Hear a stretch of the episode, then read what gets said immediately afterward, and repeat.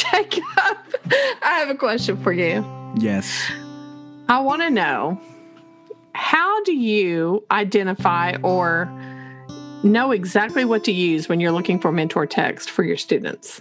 Uh, I, I don't think I ever know exactly what to use. Well, then I retract the question. you don't know the answer. I'm kidding. I no, I, I I think my entire goal is um, you know, so early in the year, it, changes over time, right? Early in the year, my goal is uh, to engage students into the workshop, right? Because we inherit kids that don't read, we inherit kids that don't like the class, we inherit kids who only like specific things, and then we also inherit kids who genuinely like reading and English and everything else. So, you know, you get a big group and what I need them to do is to get bought in early in the year and part of that is showing them just something that they weren't expecting in English class, right? That something that they that might just shock them into. I've talked about this on the show before, right? My whole like kind of quote unquote shock value. I mean, that that doesn't mean I'm showing them like edgy text that shouldn't be in middle school or whatever, but I'm showing them something that is just unexpected, at least to what I think is unexpected. So uh, that that's kind of like my goal at the beginning. But as like once the year is like rolling, my answer becomes whatever we need based on the conferences we are having.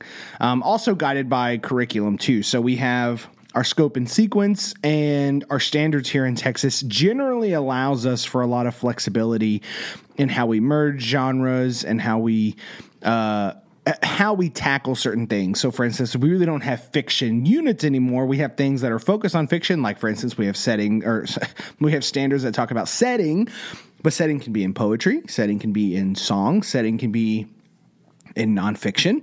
And that's kind of how I roll. But when we're so it depends on that aspect, but it also depends on the conversations I'm having with kids. So if I like an easy one that I used to do in sixth grade. I didn't really need it that much in seventh grade, but in sixth grade, I remember crafting a whole mini lesson around dialogue because a lot of my kids were trying to use it and they were using it badly. So I was like, sweet, let's go find a great dialogue excerpt from a piece that's relevant to them. We used it, boom, it fixed like 90% of the dialogue issues they were having in writing and it allowed them to read dialogue as a writer and a reader a little bit more deeply.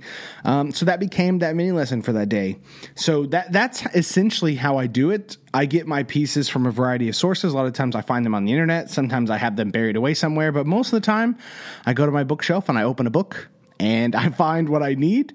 I do a quick photocopy, or sometimes I don't want to do that, and I'll just Google the scene or the passage or whatever, because a lot of the times you can find them on the internet. And I'll just make a little excerpt that way.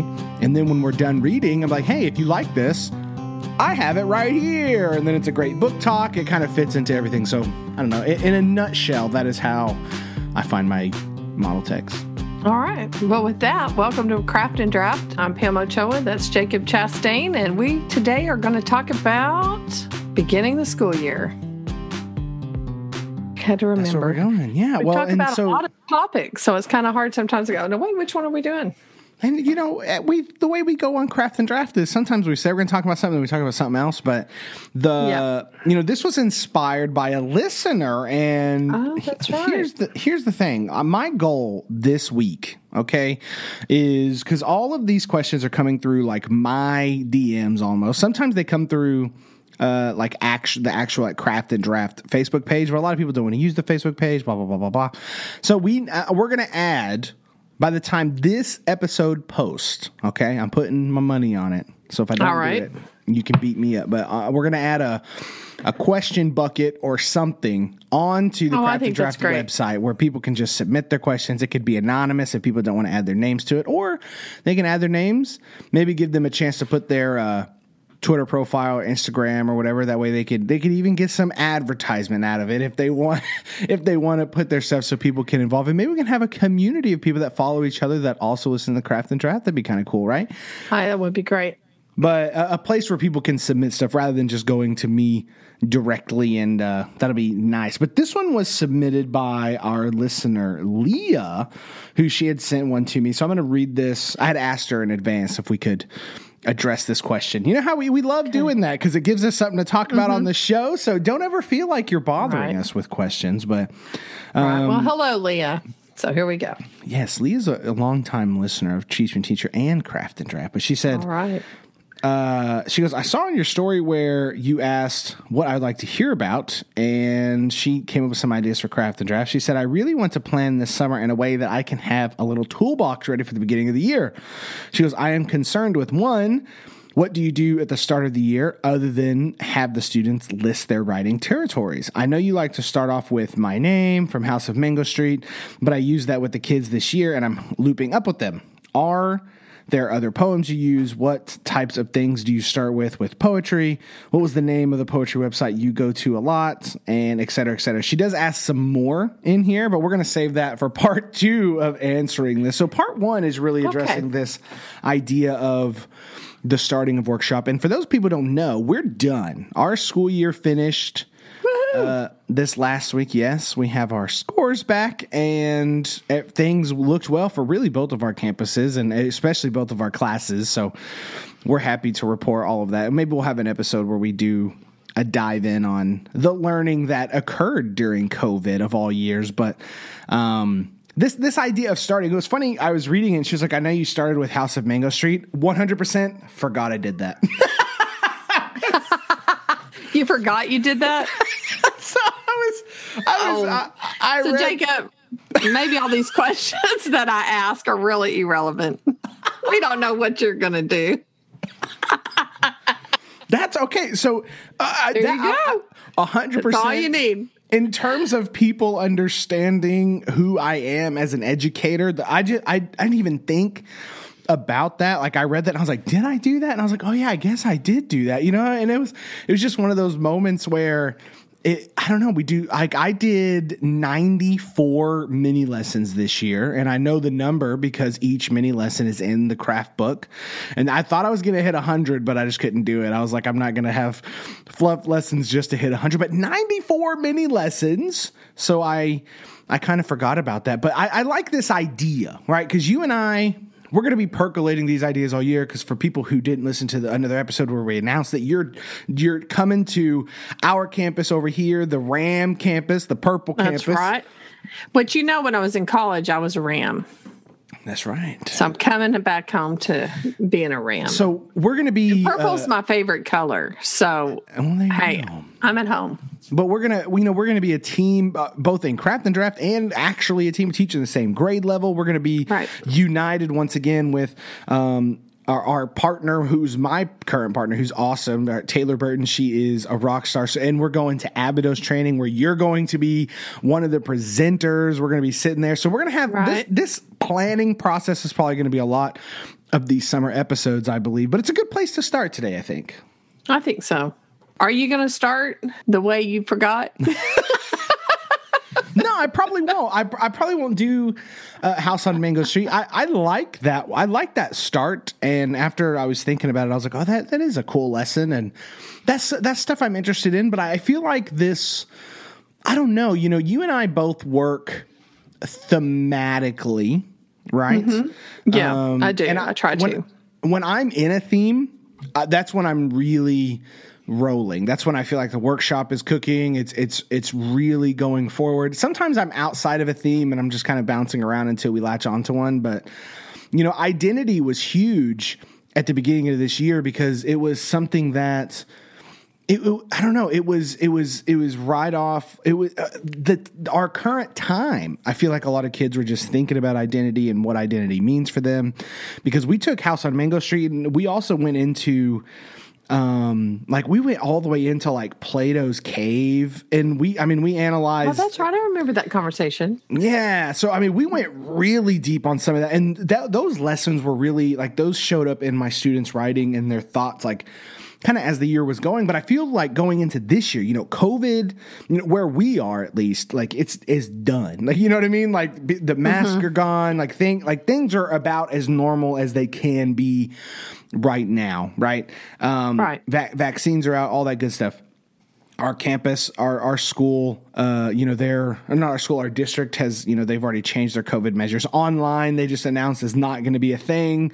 So we're literally kind of back to square one, and we have a new building. So like, I feel like that energy is going to affect some of the themes that we bring in because there's I feel like there's going to be an excitement. More kids are going to be back in the building. It's going to be a bigger building. It's a better building. I'm not looping up this year, so I'm going to have new students. Like all of that, that's what's percolating in my brain. So I don't have exact answers for it, but that's in terms of the way I think about these opening lessons, that's what I'm trying to capture is what does this era feel like for my students and how am I going to get them engaged from day 1 on that aspect, at least in the content side. How do you think about uh, your opening stuff? You've already been planning because you're super excited about things, but before, without oh. mentioning details, how what do you, how do you process this stuff? Oh, how do I process it? Well, first of all, I, I really believe that what you want the kids to do all year long, you need to do it on the first day. So I want the kids to read and I want the kids to write. So I, no matter what, even if my district or my campus, and I don't know what y'all are going to do, but you know, I've had it where they say you have to do all the rules and they even give you a script sometimes, but I still figure out a way to add reading and writing thinking and, and even sharing on that first day. And I don't make the students share what they've written or share what they've read but I, I asked them to maybe share their favorite line, like Penny Kittle has suggested, or um, you know, if anybody, I, ha- I have an open invitation. Does anybody want to share their writing?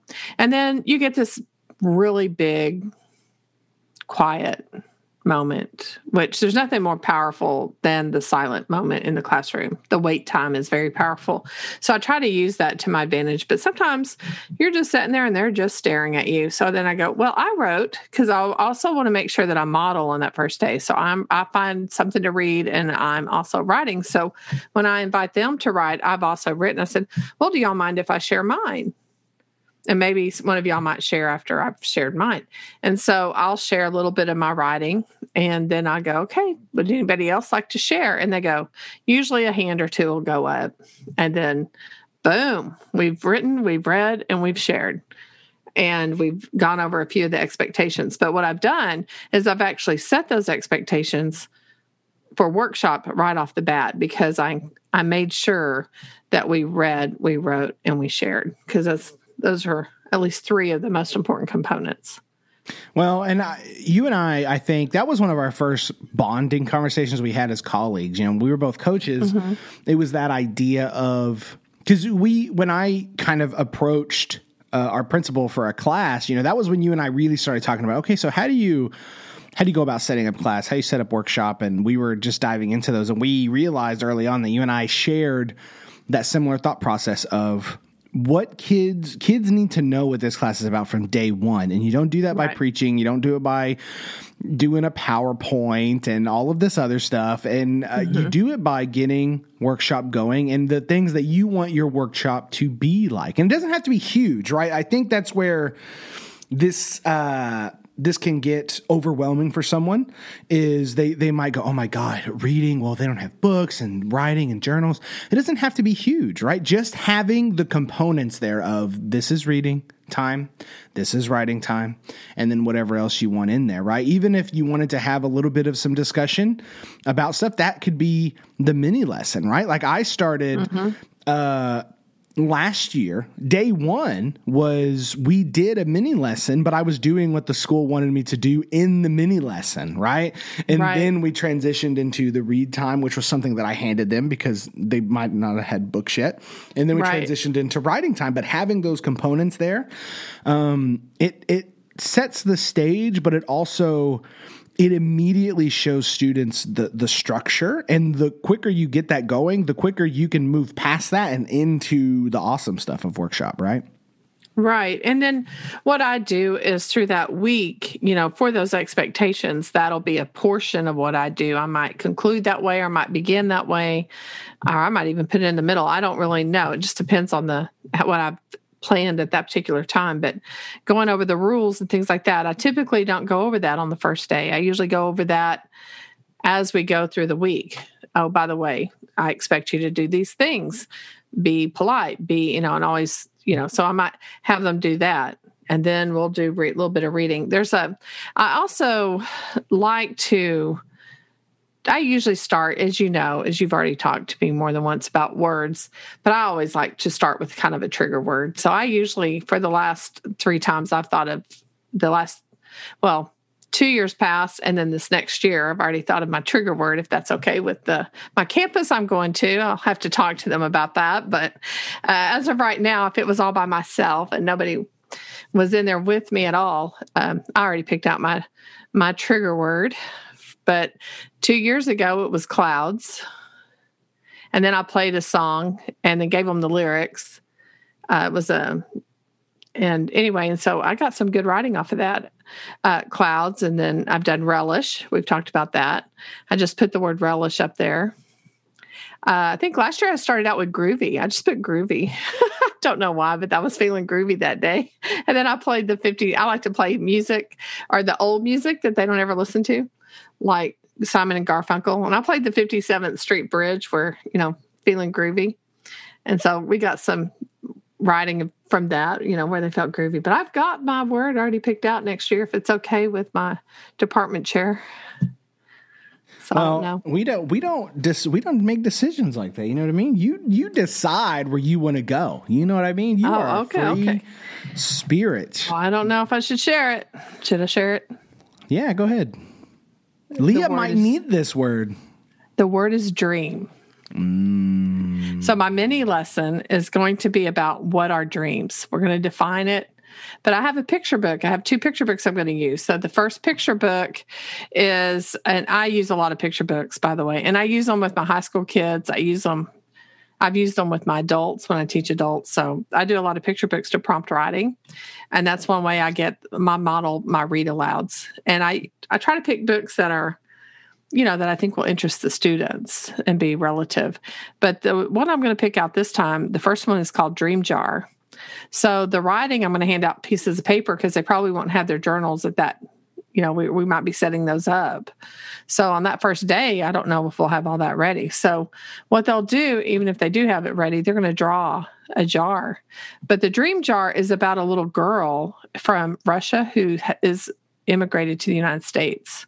And I think at our school we'll have a lot of immigrants typically.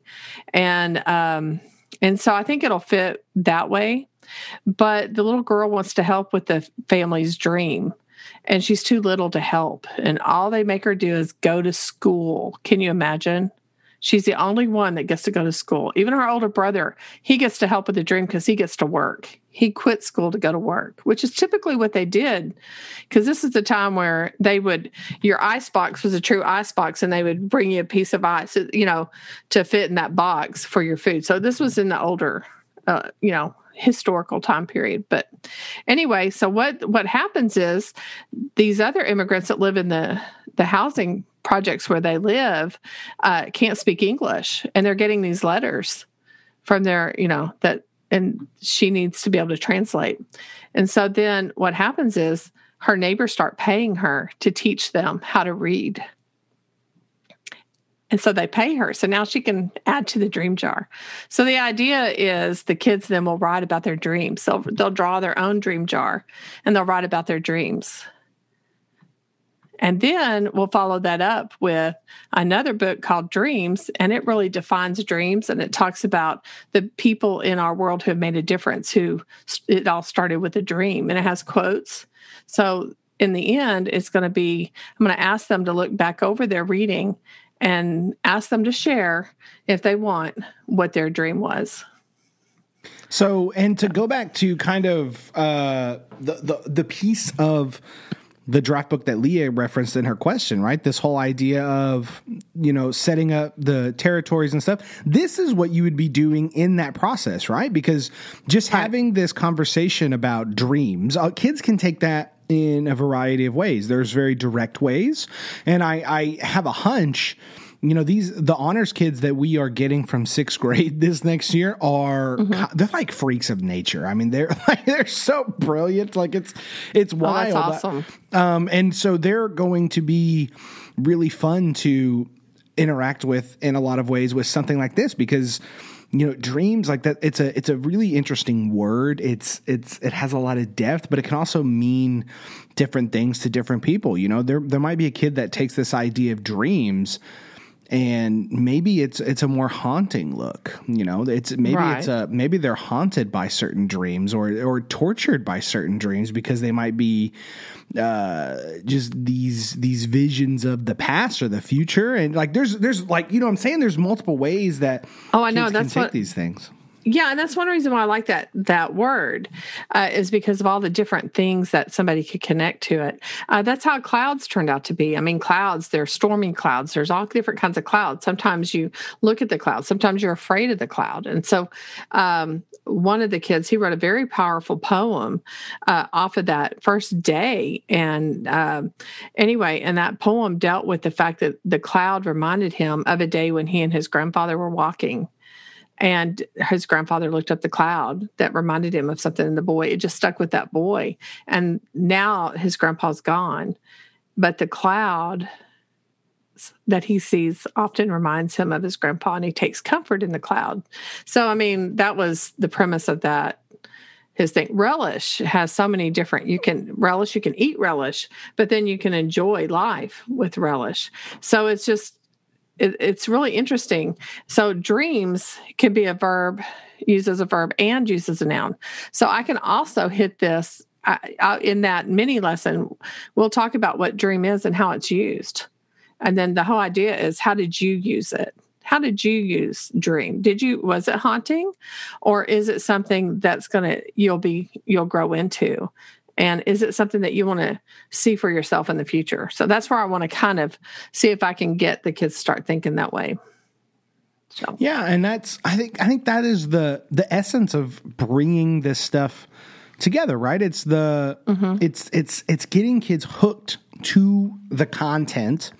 Um, you know, and on our content, our content is you know reading and writing, but it, it's not necessarily the pieces. The pieces and what we bring into the classroom are almost secondary because it's trying to serve them as independent readers and writers, right? That's kind of how we that's how we view the workshop and that's i mean that's what workshop is right it is building independent workers independent learners now we bring i always look at it as like we're bringing in catalysts for that what can i get to get them thinking. What can i drive them how do i drive them into the reading more deeply? How do i drive them into the writing more deeply? I, I feel like this is such a powerful way to think about this stuff because when you approach a classroom as you will write every day and you will read every day and it's 15 minutes and you start with all these rules, what you're training them to think about reading and writing is that it's just another compliance thing for school.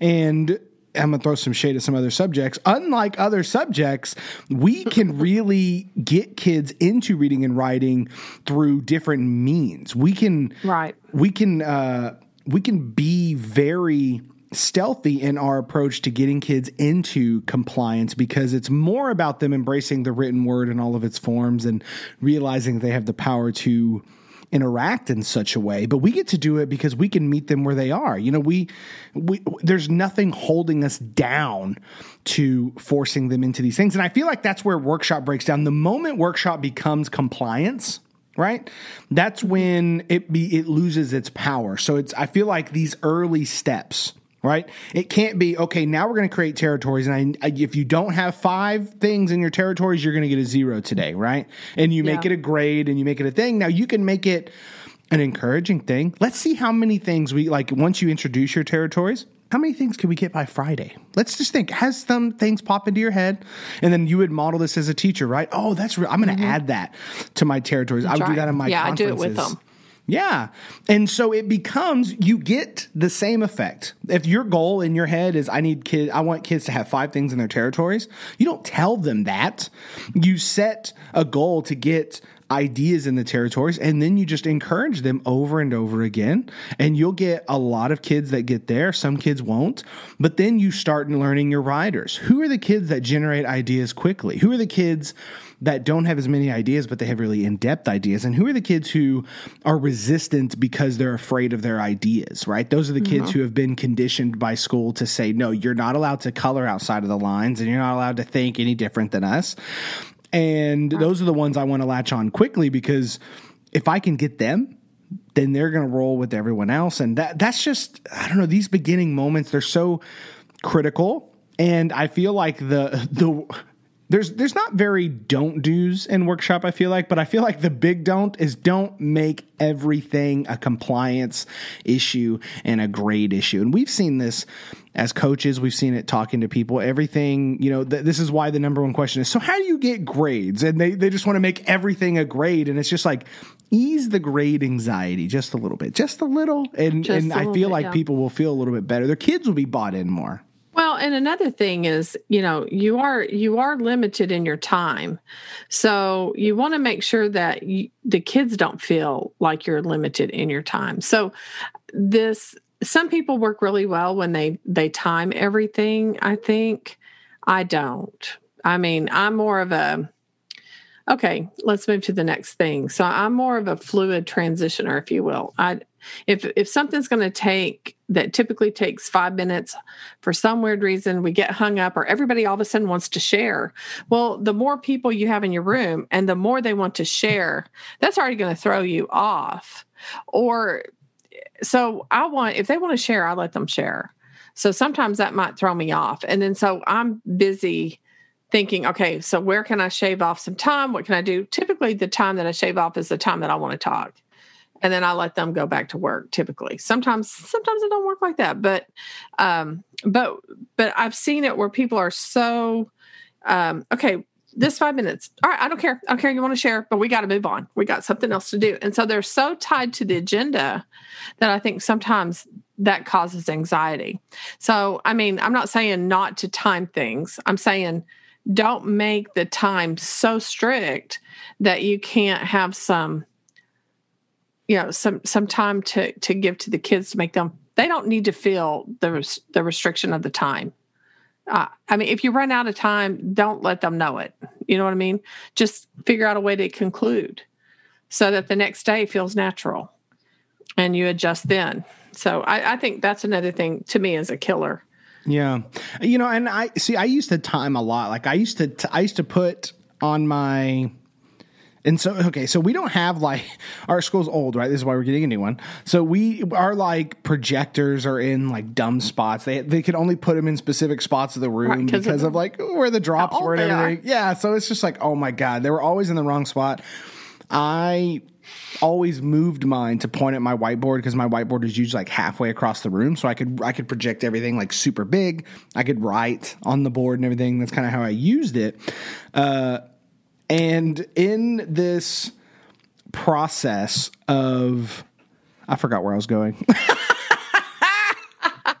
Well we saying? understand about the projector but i think you're talking about time you Yes. Okay. There we go. Good Lord. Thank you. So we, I, I would project uh, the time, right? Huge. 15 minutes of reading. Here we go. Boop. And so this timer is just counting down the whole time. And what happens? Kids are looking at the time. that's right The the kids that are reading avoiders are going to, all right, sweet. I can waste two minutes finding a book. Okay, got that. Now I'm going to close the book two minutes early. Now you're down to, you know, 10 minutes of reading. And in that 10 minutes, it takes them at least three minutes to get started because it takes a while for it to get into the reading zone, as Nancie Atwell calls it.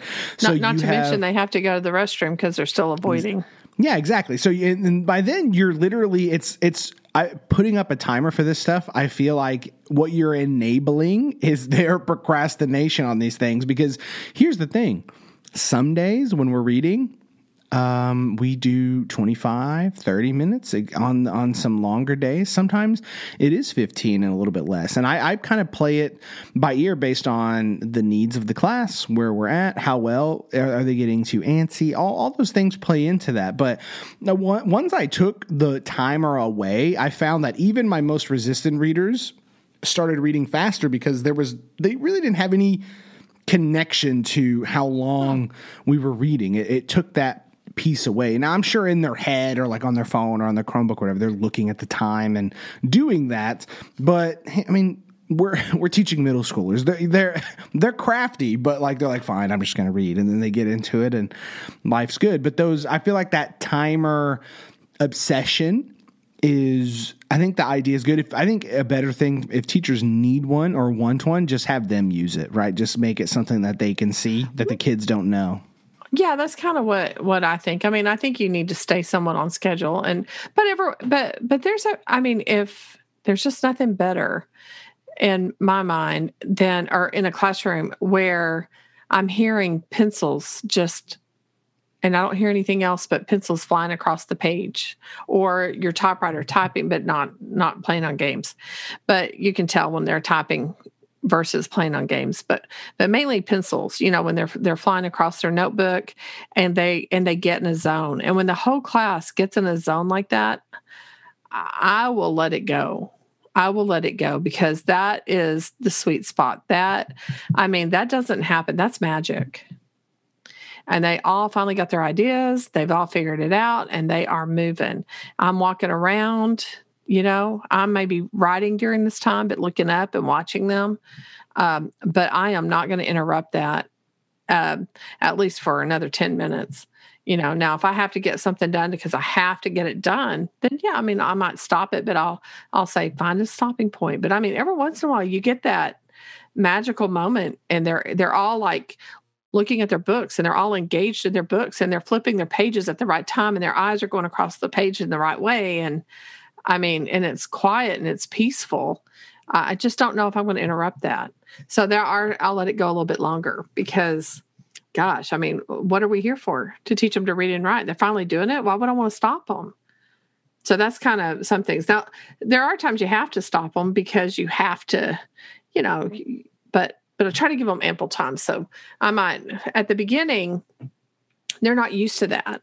So maybe at the beginning, I might give them maybe two minutes and then i'll move that to three minutes or i'll do do five ten minute moments. Like the next day i might do uh, several words trigger words and then i'll go okay and i'll put words up there and then they have to write. Or i'll put you know uh, sentence starters and then they have to write for a few minutes and then they stop write a few minutes and they stop. So i do switch it up but on those days where they free write and they can all of a sudden they just are getting into it i kind of just let them keep going because that's really kind of neat to I just think that's the best moment when they're just and you can just see or you can hear the pencils hitting the page, you know. It's really cool. You know, in in terms of getting kids into their writing, you know, we'll probably like the way I kind of approach the draft book is, you know, I love talking about what writers do. Um mm-hmm. by the way, Regie Routman, when I was talking to her about rightfully empowered. She was she was talking about how I use the term real writers, and she was like, "What's a what's a non real writer? Aren't all writers real writers?" And I was like, "That's such a good point." So like, I know I've said that term a million times before, so I, I'm I'm trying to wean myself off of that. What I mean by that, by the way, was totally the like people that actually like write, not not people that just teach writing, but actual writers is what I mean by that term. But in terms of that, oh, real writers, not the yeah. teachers who teach yeah. writing. No, not the just the teachers. One. You know what I mean? Yeah, but okay. the so writers, I love talking about you know what what does writing look like? Is mm-hmm. I and you know in sixth grade I would often go, you know what do writers write all 100% of the time? And a lot of the kids be like yes because they've been trained you know don't put down your pencil. You must write for the entire 15 minutes. And sometimes those activities are fun but in general what i want my writing workshop to be is a place where students write when they have the desire to write. And my job is to create the situation where that desire can happen at any point, um, and give them the freedom to do that, but also give them the, pre- the freedom to stop. I don't know if people like if you've ever written, you don't just vomit out words constantly. Unless you're working on a deadline uh, and you have like a paper to be turning or something like that mo- like most writers will pause and they'll daydream and they'll listen to music and they'll check their email and they'll do all those things. And that doesn't mean that kids need an endless array of uh, not non consequences for their distractions, but it's it's it's the writing process to talk a little bit and to think and to conference. And when you build in to this workshop and you talk about this the writing process. And you talk about the fact that writers just don't consistently write. And some days you don't have anything to write. Some days you're not inspired. Some days you're feeling down. Some days the word all the words you write feel like they're horrible. When you give them that freedom i feel like the it goes against conventional wisdom. It's like no you can't do that. To keep them 100% structured. Those kids are going to get off task. No kid is ever going to write when they have all that freedom. The thing that i've seen is that when i've been open about it kids write more because they feel less pressure. And I think it's just psychology that the the moment you clamp down, what do kids want to do? They want to rebel because why not? Even kids that like writing, like meh. But if you don't have those artificial restraints on them, they end up approaching the page in a much more free way. The writing is more authentic. And so, in these early days of getting kids used to the draft book and just writing every day, number one, I'm trying to encourage them by showing them cool stuff that makes them think. Um, Leah asked what website I use to grab my poems. Um, I love poetry in the early days. Um, HelloPoetry.com is one of my favorite websites. Not everything is appropriate. Um, Poem Hunter is also another good one, but I like Hello Poetry because it's written by, it's more modern. Like it's written by, like pretty much anyone can publish on it. Um, but like this one poem, right? This is, uh, like th- like this poem. Is literally the first thing that popped up. It says it's a poem titled "Belief in Poetry." Okay, this poem says, I do not believe in God, but I do believe in poetry. And for me, maybe poetry is prayer, and the universe is an unwavering ear in the shape of a God.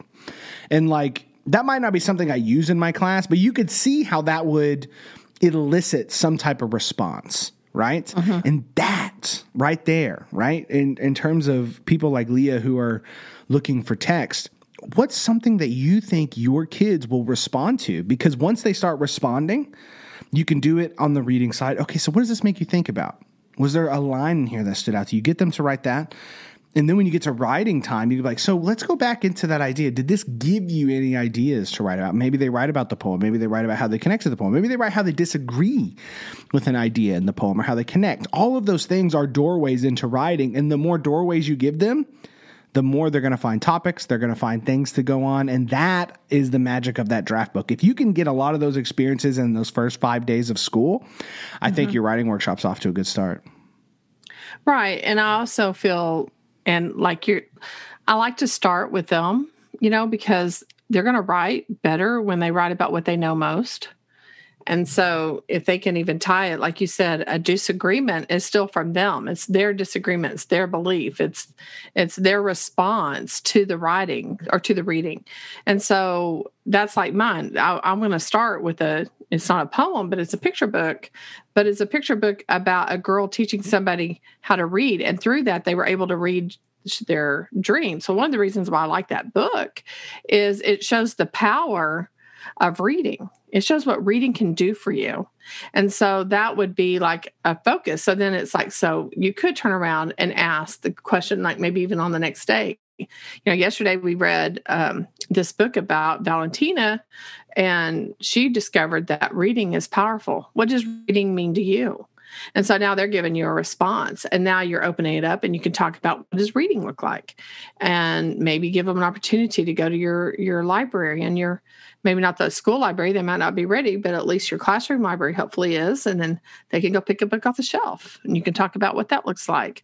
And then we're going to read. And then, but they're not used to it. So what I like to do is build stamina. So I might make all that kind of short and do, you know, but each day I kind of lengthen it. Uh, I like to also start with memories. That's another thing that's really good. Um, and, you know, I like to have them uh, think about their own memories and uh, they list memories. I do a lot of listing. So for Leah, I do a lot of listing. So I have the kids, it's not just here's your writing territories and we move on. I might have them um, think about, like I said, their Christmases, favorite times that they've ever had. Uh, maybe they're a sad time they might have had. You know, they write, they just look at all the different types of memories. So that's something that I have them do. Uh, things that they want to learn more about. And then they list all the things they want to learn more about. And then that's something that they could write about. And they always choose one. So I just, whatever I think that the kids, like you said, uh, what you think that they'll respond to.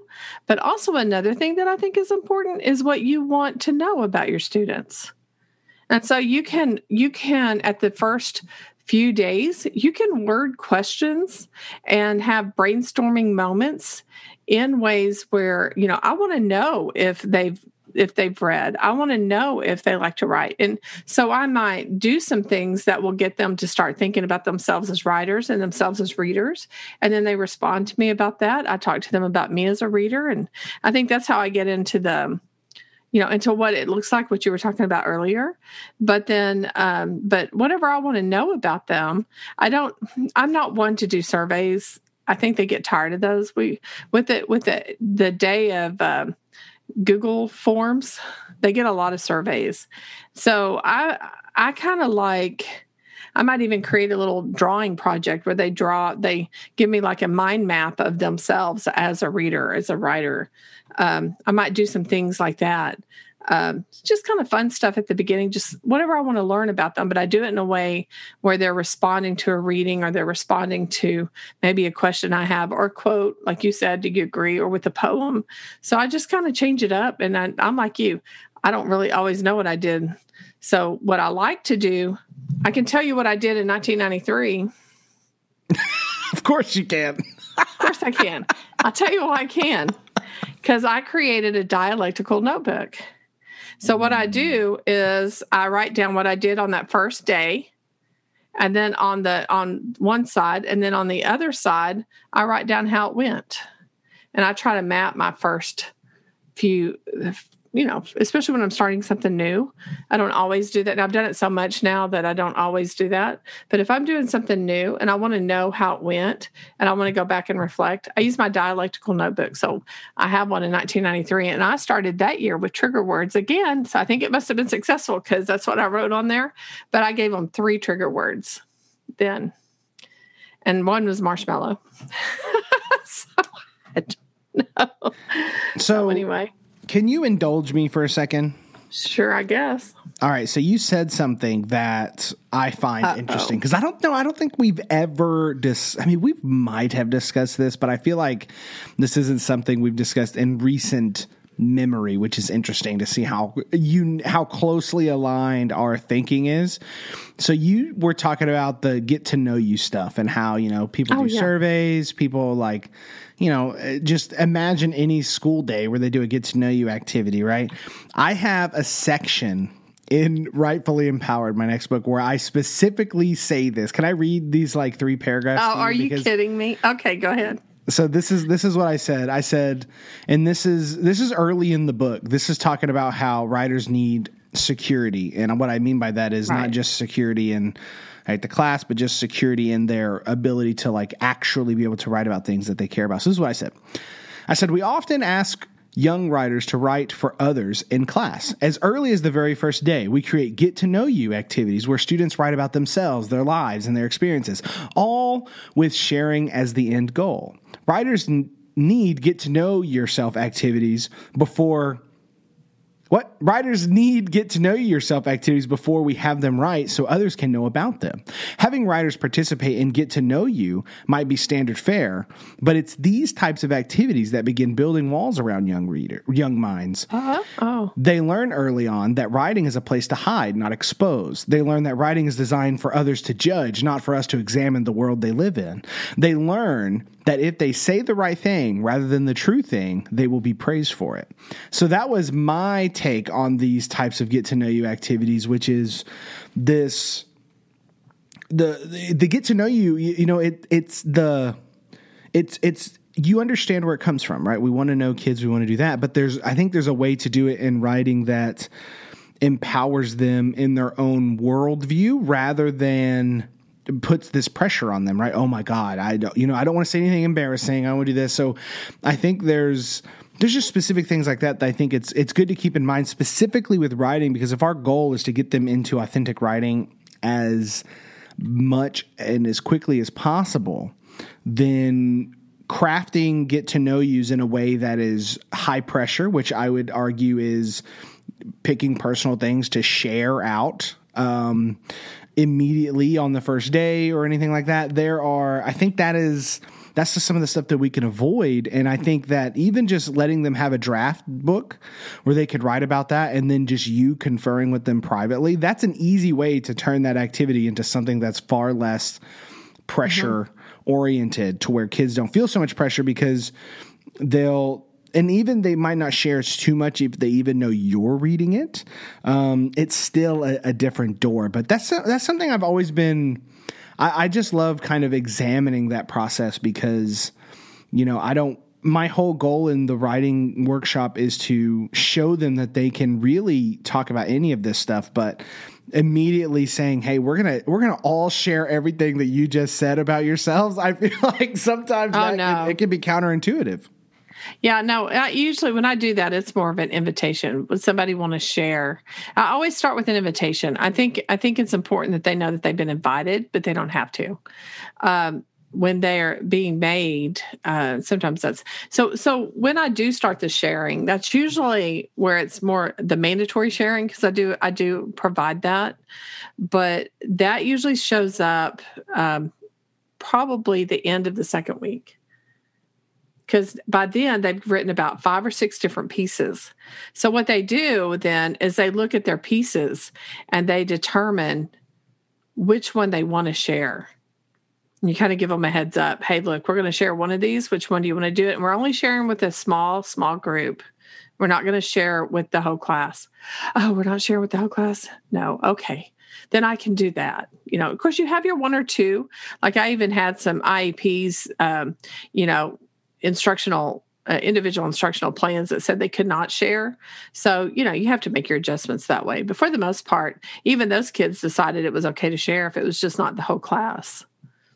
So that's usually yeah. how I kind of I ease them into the sharing. Well, and that's the point that I make right there, right? This whole, you know, we have get to know your activities where they're supposed to share about their their themselves, their life, their experiences as the end goal, but what they need first is a get to know yourself, right? It's like That's exactly right. It's it's the self-examination first, and I think that we take a lot of that for granted, but you know, it's different to write about yourself then you know because there's go-to's right like when people ask you know oh tell me a little about yourself you kind of have like go-to's that you hit on and in classes there's like go-to's but you know if you're I don't know. I think all kids have every every person has baggage, and I think that kids are, especially middle school kids, I think they're intimately in tune with the the social baggage that they have, um, and they're you know they're aware of the things that they handle and the uh, sometimes trauma, but even just the things that are just uncomfortable about themselves. And that's what they think about when they think about themselves a lot of the time. Mm-hmm. And I think we have to be mindful of that and give them a space to be able to maybe not talk about that directly on day one or in the 1st mm-hmm. week, even, but give, start laying the groundwork for this is a place where your words, your actual lived experience matters. And this goes back to our differentiation conversation, which is it's it's no longer hey tell me your favorite color your favorite song in this right in this very kind oh, of yeah. stock uh quote unquote writing activity tell me it's, about your summer yeah right so tell me about your summer what'd you do maybe they don't want to tell you about their summer because their summer sucks maybe their summer right? sucks yeah they're like, just glad to be back at school because now they get three meals or exactly. I mean, uh, at least one meal that's and warm. here and here's the thing: we're not sitting here saying that every kid has had or having bad things happen in the summer. What we're saying is we want to set up the workshop to be as open and inclusive as possible. That way, we catch them all, right? Because there right. might be a kid that did something amazing over summer, and they want to write about it. Sweet, go for it, dude. Live your best life. Tell me what you did over summer when you went to Kentucky or whatever. But this other kid that maybe wants to address something different, or maybe they want to write about it in a different way.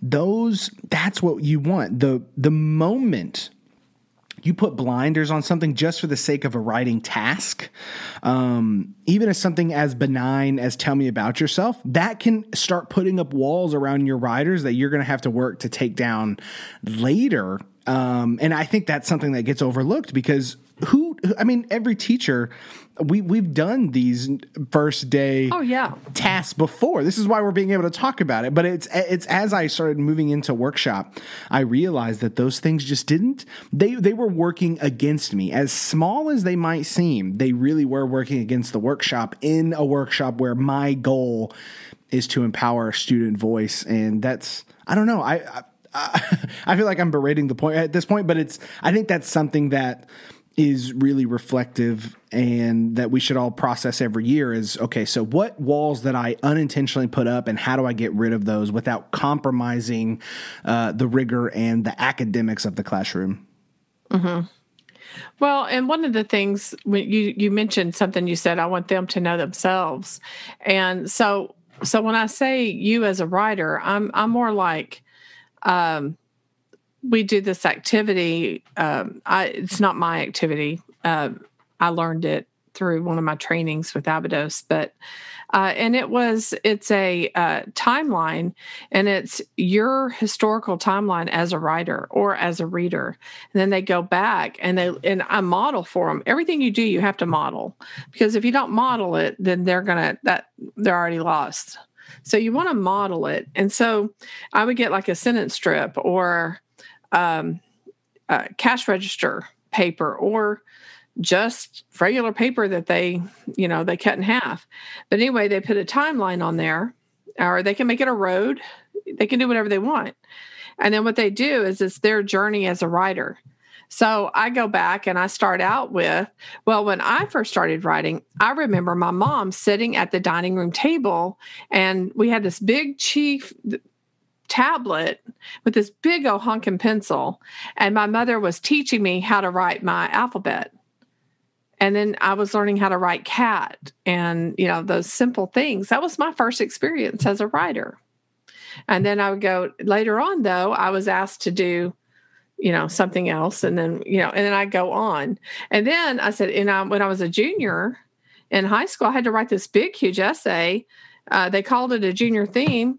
And he said my content was good, but he gave me a C because I didn't know how to type. And the kids go, You got a C? You know, I always tell them my failures too. And so with me sharing my failures, right? And then my successes as well, that's my history as a writer. I had some setbacks. I still have setbacks you know but uh, and and so do you so just just look at yourself as a writer and let's do that i do the same thing with reading and the reading is more of a so how many books did you read so they go back. What are your five favorite books? Well, I don't read any books, miss. Well, then just list the ones you learned you read last year. If you just read poems, then write, you know, read the poems. Because I think in your class that's all y'all do, right? Or poems. Y'all don't read any other books, right? Yeah, that's it. Only poetry. Only poems. So I would say, you know, I know you had Mr. Chastain last year. So just write the five poems that you like, because I know that's all y'all do. No, I'm not kidding. I wouldn't have said that. But the whole point is, is and so I tell them, you know what my favorite one is? uh, e, uh, Mr. Eastman, uh, Are You My Mother? That's my favorite book. so that's one of those P.D. Eastman way back. Have you seen, do you know that one, Are You My Mother? No. Oh my goodness, it's such a good little it's a little bird looking for his mama and he he goes to this dog and goes, "Are you my mother?" cuz the bird goes off, the mother bird had gone off to get him some food and he jumps out of the nest and he's looking for his mother. And what's funny is there's this big huge machinery and he goes, "Are you my mother?" and it goes snort like that. And I just thought that was the best thing when I was younger, so I put that down as one of my favorite books. So that way, and I do that because I want the kids to know it's okay if they put down a Dr. Seuss book or whatever. I want to know their history. I want them to figure out their history. I want them to come to me and know that they are already a reader, they are already a writer. And if I can do that, that's already a confidence builder because the more confidence they have, the um, the more I'll be able to push them even more in that confidence. Well, and so here's a fun way to, and this isn't something that this would be something that I would debate on doing, but it's still something that I think is valid in this conversation where you can set something like this up and start this. The, this is quality pre-assessment as far as I'm concerned. So you can pre-assess. So let's say someone has they need to teach narrative writing. It's very common at the beginning of a year to have personal narratives or whatever kind of in the curriculum. One of the things, if I knew that and wanted to work in some of the curriculum and the the scope and sequence into the kind of this early phase, is having them tell a narrative about themselves uh, as a reader. Tell me about your life. And uh, better yet if you you know let's say you don't see yourself as a reader tell, make it funny. Like tell me about all the ways that you hate reading. Tell me about every, you know what i oh, mean? oh, yeah, and but yeah. but encourage them in that personal narrative way. So and i would model this right? We would talk about okay what's a personal narrative? Blah blah blah blah blah. Go through that whole process with them during the mini lesson. Then while they're writing or kind of drafting this idea down that would be me assessing okay so what are they using? Are they using paragraphs right are they are they uh, how's their punctuation going? Are there kids that are, have really strong voice? Is it heavy on dialogue? Does it have structure? Does it have any any of those pieces that we're looking for? And that would be me just preliminary, uh-huh. right? Nothing pressure, no grade attached, but just reading these pieces, just quickly scanning, going, okay, oh, okay, so I see that like we're not we're not using paragraphs. So maybe that's that's a quick mini lesson that I can work in in those first days, right? What what is a paragraph? Why do we even do that? And kind of diving into those things and that's what on the teachery side, right? We've spent the majority of this kind of talking about just the the the side of being the catalyst, setting up the right situation, but I think during all of that, and something we need to keep in mind is as your kids are thinking, as they're writing, as they're generating ideas, as they're reading and starting, you know, go to the library, get their books, as they're independent reading. As the teacher, you're the gatherer, right? You're the teachers right. are the best kid watchers in the world, right? And you have to learn to gather that data and and jot it down because even though every district wants that that number data for English teachers and workshop teachers, the data is also good with you know, how long can they write? What types of things are they choosing to writing? Like in sixth grade, the one thing I always saw a lot of kids wrote narratives and kind of and these one page personal narratives that they were taught in fourth grade. So that's what they always write. So I, mm-hmm. you know, mm-hmm. get a lot of those.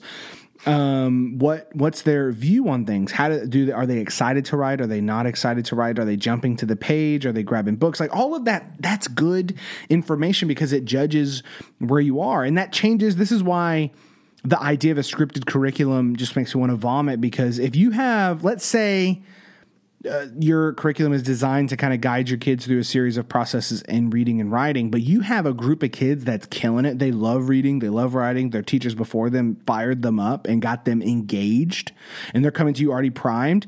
You get to you can skip past that and go straight to the meat of stuff. But you, if you're dying on this hill of, well, I had this planned, I had this piece chosen, I wanted to do this to kind of guide them, you know, being able to alter like your like dreams thing for instance that could be something that maybe once you start seeing your kids you're like oh we can go even deeper into this right? You can skip mm-hmm. past kind of the the more introduction of it and really go deep on that. Or maybe it's the other way around. Maybe you wanted right. to go a little deeper like, and you're like all right you know what? We're gonna hang out in this shallow just for a yeah, minute. we're just, we're just, only doing dreams about last night you know mr but sandman kind of that's thing that that's that uh that's that pre-assessment that i think is so mm-hmm. valuable. And i uh you know when when people are planning, right? If Leah's listening to this, when she's looking at her stuff, I think thinking about what kids need, what what does she think is going to engage them in their reading and writing it, it, in, as as soon as possible.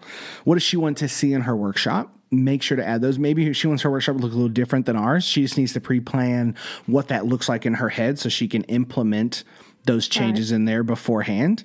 And then think about what does she want kids to be doing what is the workshop what should it look like and then how is she going to know more about her students by the end of the week and i think that i think if you go in with those four ideas and those plans i mean i, I don't see how you cannot be off to a good start with your workshop well, you mentioned, I agree with you. I want to say one more thing, if that's okay. Sure. And that's no, when you're no, you talking can't. about looking and they didn't do this, they didn't do that in their writing. If you go ahead and, and sort those out, then you've already got your study groups. You've already got your targeted group. So when you're going through those pages, if you just automatically put them at a medium, high, low, or a no paragraph, indention, you know, perfection, uh, you can do that. Then you can quickly see what those issues are. So if you group them together, and then you can write notes on that group, then you'll know. Then, then the next time y'all are that you have your students writing and working, then you can either call them up. I don't really like doing that. That's not my style. I more or less like to put them in what I would call flexible. Well, I don't call it that. I've learned about it, but flexible grouping. So if I already have them, then I can say, okay, I need all my my R's to come over here. They don't have to know what that is. I could have my my class set up with R A M S. See, so that's Rams, right? And my R's are my high, you know, so I could already set them up that way. And I think that's a Kagan type strategy. But then I can say, okay, all these kids, I need, they're all R's. Turned out that those were my R's. So I need all my R's over here. I need my A's over here. And then I flexibly group them. Then I go to each table and I can, I can deal with them on some days. I could do it that way if I wanted to. So I just wanted to throw that in there as a thought that happened. And with that, ladies and gentlemen, that has been the Craft and Draft podcast. Hopefully, this is getting your wheels going. I know already. I mean, we're it's literally May 29th on the day we're recording this, and I'm already like, all right, let's go. Let's go August. I'm ready to go. We got the plans in here. We're thinking. But hopefully your your gears are turning. If you're listening to a podcast in the summertime, then you're dorks like us and want to just keep teaching and keep thinking right. about teaching and keep planning no matter what. But you know what? Get some rest, relax a little bit because even though we're thinking about teaching, summer's great. Relax a little bit. Enjoy your time, especially if you are still there's some people still teaching out there, Miss Ocho. I don't know if you know this, but there's people that got like 20 days left, 10 days left, 5 days left. I mean, it is it is hard out there for some of you guys. So if that's you, stay sane, keep it rolling. But come back for Craft and Draft again next Friday, and we're going to continue this discussion. We're going to talk about more model text, maybe some other questions. If you have a question you want to derail the next episode, feel free. You can submit it at whatever I call that section of the website at craftanddraftworkshop.com. You can always send me a DM as well. But go to the website if you want to put it there. It'll be wonderful. You can find all of our other podcasts there as well. You can hit subscribe in your podcast app. If you want to get this podcast every single Friday, those numbers really do help. Leave a review, leave a rating, share it with your team whatever else you want to do to show the love and support Craft and Draft. We support you. You can find us over there on the Facebook page as well. But for everything else, ladies and gentlemen, know that we are here for you.